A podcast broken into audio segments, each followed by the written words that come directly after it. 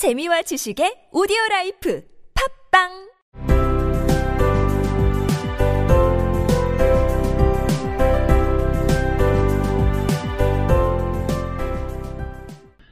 Jim drew a package from his overcoat pocket and threw it upon the table.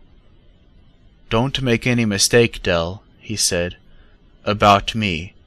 I don't think there's anything in the way of a haircut, or a shave, or a shampoo, that could make me like my girl any less. But if you'll unwrap that package, you may see why you had me going a while at first. 짐은 오버코트 주머니에서 꾸러미 하나를 꺼내 식탁 위에 놓았다. 날 오해하지는 마, 델. 짐이 말했다. 머리를 깎거나 감거나 뭘 어떻게 하든 우리 아가씨에 대한 내 마음이 조금이라도 줄어들 일은 없을 거야. 다만 저 꾸러미를 풀어보면 내가 왜 처음에 당황했는지 이유를 알 수 있을 거야. 크리스마스 선물 35번째 시간입니다. 짐 drew a package. 짐은 꾸러미를 꺼냈다. draw, 그리다 라는 뜻도 있지만 여기서는 끌어당기다, 뽑다 라는 뜻이죠. 비기다, 무승부다 라는 뜻도 있습니다. draw, drew, drew. 짐은 꾸러미를 꺼냈다. From his overcoat pocket. 오버커트 주머니에서. And threw it. 그리고 그걸 던졌다. upon the table. 테이블 위에. 여기서 throw 동사를 썼는데 뭐 내던졌다기보다는 식탁 위에 툭 던진 거죠. 툭 내려놓은 거죠. 사실 이거보다는 좀 더 가벼운 느낌의 토스, toss, 토스 동사를 썼으면 더 좋을 것 같긴 한데 토스 하면 그냥 툭 내려놓은 정도니까요. 그런데 오헨리는 threw it, throw 동사를 썼습니다. 사실 이제 다음 부분에서 짐의 말을 들어봐도 짐이 뭐랄까 그렇게 부드러운 남자처럼 보이지는 않습니다. 우리는 어릴 적 읽은 각색된 크리스마스 선물 이야기를 통해서 남편, 부인 모두 서로를 끔찍하게 아끼는 그런 캐릭터로 생각하기 쉽지만 이 선물 꾸러미를 식탁 위에 툭 던지는 행동, 그것도 throw 동사를 쓸 정도로 그리고 이 다음에 하는 말의 말투를 들어보면 짐은 좀 터프한 사람? 그렇다고 막 거친 사람 이런 건 아닌데 유머 감각이 있으면서 그 유머가 마냥 부드러운 것만은 아닌 부인한테도 말을 좀 거침없이 하는 그런 캐릭터인 것 같습니다. 짐의 말입니다. Don't make any mistake there, he said about me. 실수하지 마, 델라, 나에 대해서.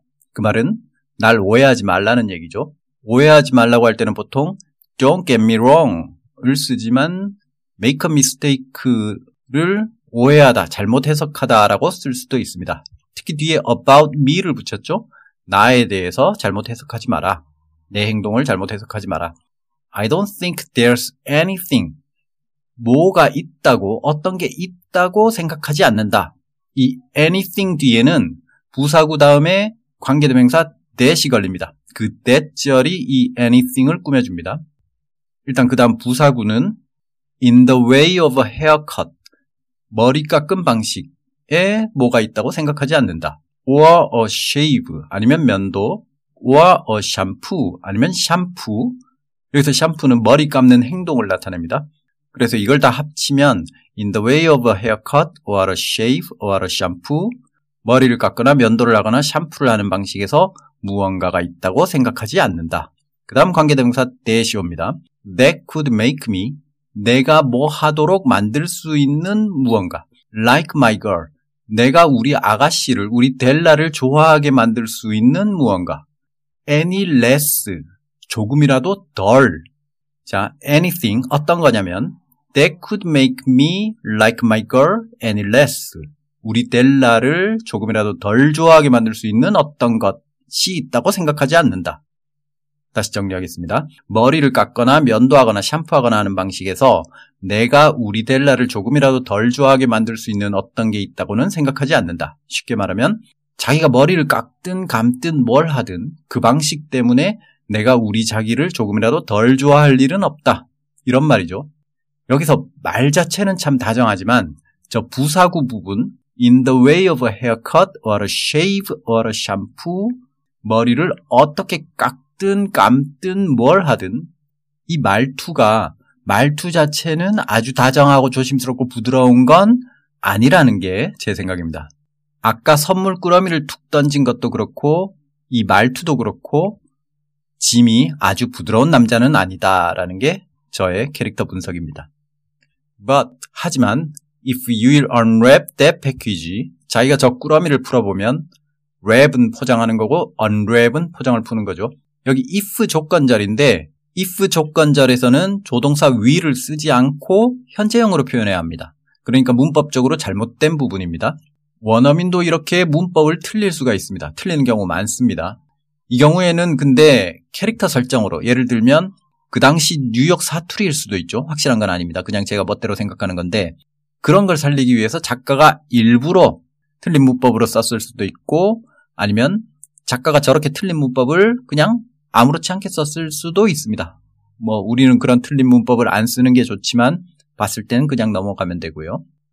자기가 저 꾸러미를 풀어보면 you may see 자기는 알게 될 것이다. Why you had me going. have 사람 going 이 관용구에 두 가지 뜻이 있는데 누구를 속이다 라는 뜻이 있고 누가 놀란 모습을 보다 라는 뜻이 있습니다.